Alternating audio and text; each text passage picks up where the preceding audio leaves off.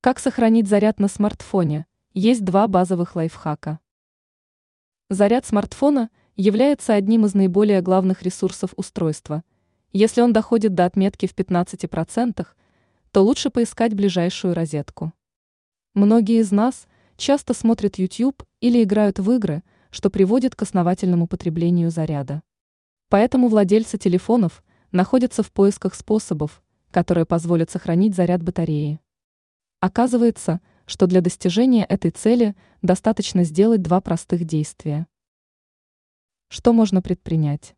Если вы знаете, что не сможете поставить телефон на зарядку в течение нескольких дней, то рекомендуется сделать следующее.